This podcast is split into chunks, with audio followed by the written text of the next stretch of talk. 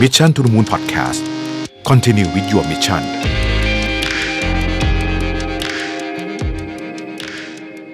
สวัสดีครับยินดีต้อนรับเข้าสู่ Mission to the Moon Podcast นะครับ คุณอยู่กับประวินหานุสาหะครับ วันนี้บันทึกวิดีโอจากที่บ้านอีกแล้วนะครับ ก็วันไหนมีโอกาสนะเขาอยากจะบันทึกแบบนี้นะครับ คราวที่แล้มีคนถามว่า อออยู่ที่บ้านใช้กล้องอะไรถ่ายนะครับจริงใช้ iPhone ธรรมดานี่นะครับถ่ายนะฮะแต่ว่ามีปัญหาเรื่องแสงนิดหน่อยเดี๋ยวกำลังรอซื้อไอ้ ring ring light มาอยู่นะคราวนี้ก็ก็ต้องขออภัยถ้าภาพมืดไปสักเล็กน้อยนะครับ เอานี้จะมาชวนคุยครับว่า คนอยากจะตอนเนี้ยโดยเฉพาะช่วงนี้เนี่ยหลายคนก็มีงานประจำทำอยู่นะฮะแต่ก็อยากจะเริ่มธุรกิจอะไรของตัวเองเนี่ยดีไหมนะฮะแล้วก็หรือว่าลาออกเลยดีนะฮะหรืออะไรยังไงดีนะครับ ก็มีบทความอันหนึ่งที่เขียนโดยดอรี่คลาร์กนะฮะดอรี่คลาร์กนี่เป็นเป็นอาจารย์อยู่ที่ Duke นะฮะแล้วก็เป็นคนที่เขียนหนังสือเรื่อง entrepreneurial you reinventing you and stand แล้วก็เรื่อง stand out นะครับผมไม่เคยอ่านหนังสือของของอาจารย์ แต่ว่าบทความนี้น่าสนใจนะฮะบทความนี้เขียนใน Harvard Business Review ชื่อ go ahead and start a business but don't quit your day job ก็คือ คุณเริ่มทำธุรกิจได้นะฮะแต่ว่าไม่ต้องไม่ต้องเลิกทำงานประจำหรอกนะครับ เหตุผลก็เพราะว่า ตอนนี้จริงต้องบอกว่าถ้าไปถามนะนี่คือ research ของที่อเมริกาเขาบอกว่า 62%ของคนอเมริกันเนี่ยอยากเป็นเจ้าของกิจการ แต่ว่ามันทำยาก เพราะว่ามันเป็นของที่เอ่อมันมีความเสี่ยงสูงนะฮะต้องพูดจริงๆนะครับ ธุรกิจส่วนใหญ่เนี่ยเออภายใน 5 ปีปิดเกินครึ่งนะฮะเพราะฉะนั้นความเสี่ยงมันเยอะนะฮะ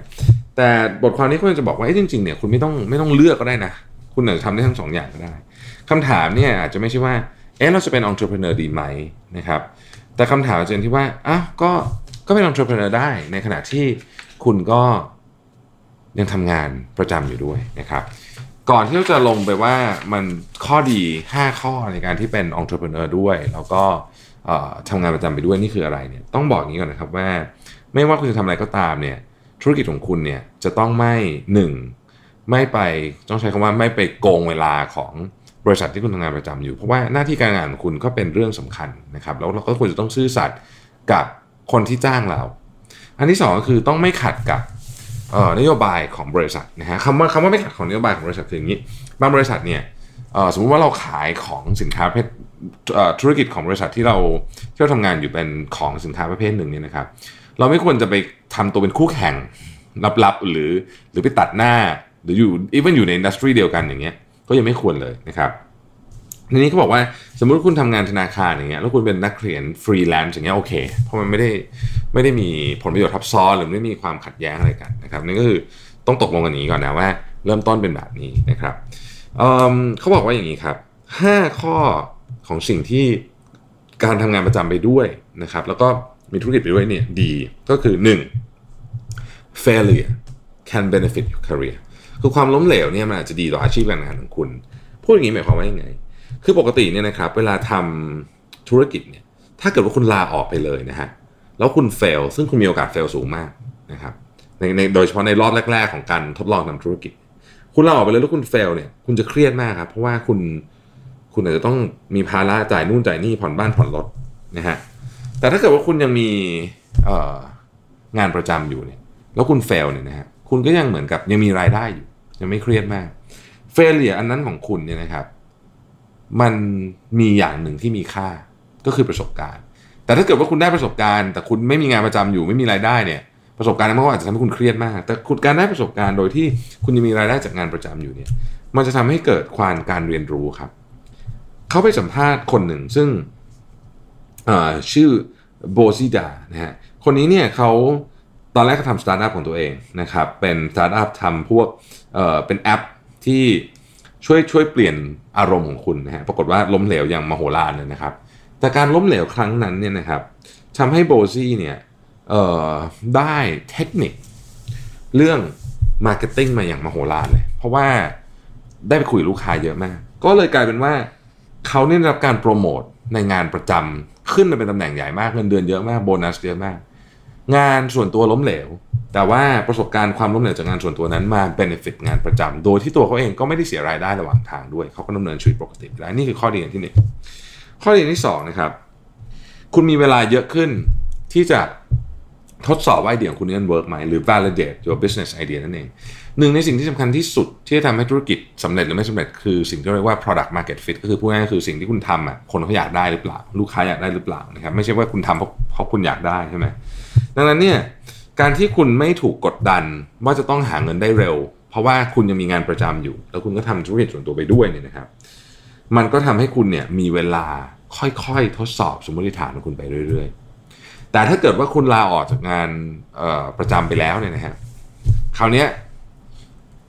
มันมีแต่รายจ่ายตอนทดสอบนะฮะรายได้ไม่ค่อยมี มันก็จะกดดันคุณมากๆนะครับดังนั้นการทำงานประจำแล้วก็ทำงานส่วนตัวไปด้วยก็จะช่วยเรื่องนี้นะครับอันที่3ครับก็คุณเนี่ยสามารถที่จะเลือกทำงานได้ พูดอย่างนี้หมายความว่ายังไง ถ้าเกิดคุณมีแรงกดดันเรื่องเงินเนี่ยเวลาเราเริ่มบริษัทใหม่ๆเนี่ยเรามักจะรับงานมั่วหมดนะฮะ คือใครเอางานมา งานที่เราไม่อยากท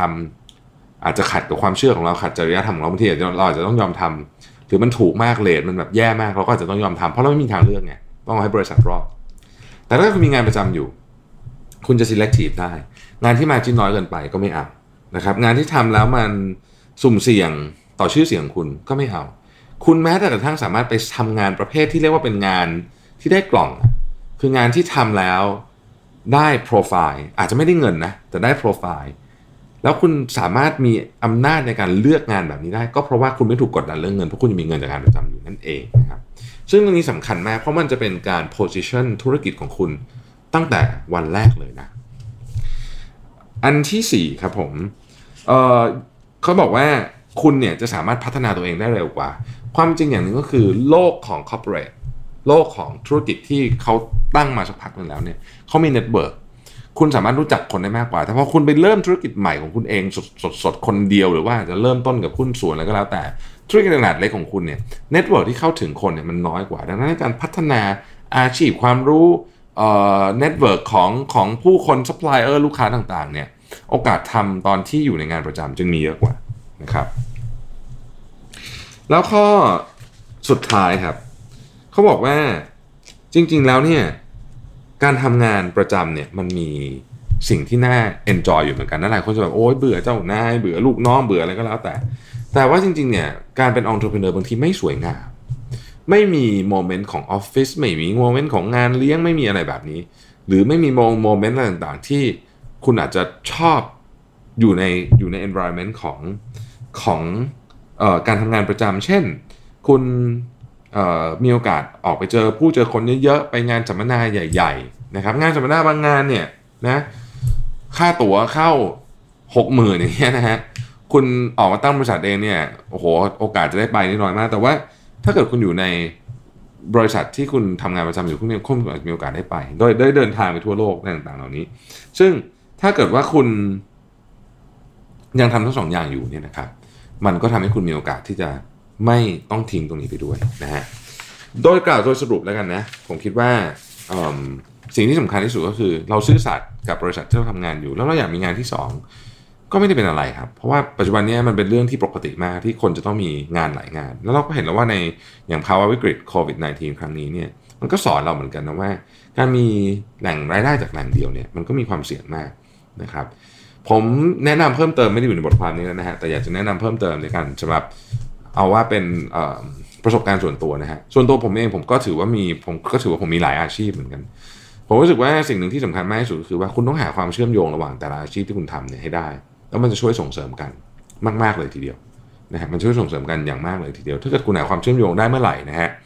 งานที่คุณทำเนี่ยมันจะสนุกหมดเลยทุกอันนะครับ ก็ขอเป็นกำลังใจทุกคนรักษาสุขภาพให้แข็งแรงนะครับ แล้วเราพบกันใหม่ในวันพรุ่งนี้ สวัสดีครับ Mission to the Moon Podcast Continue with your mission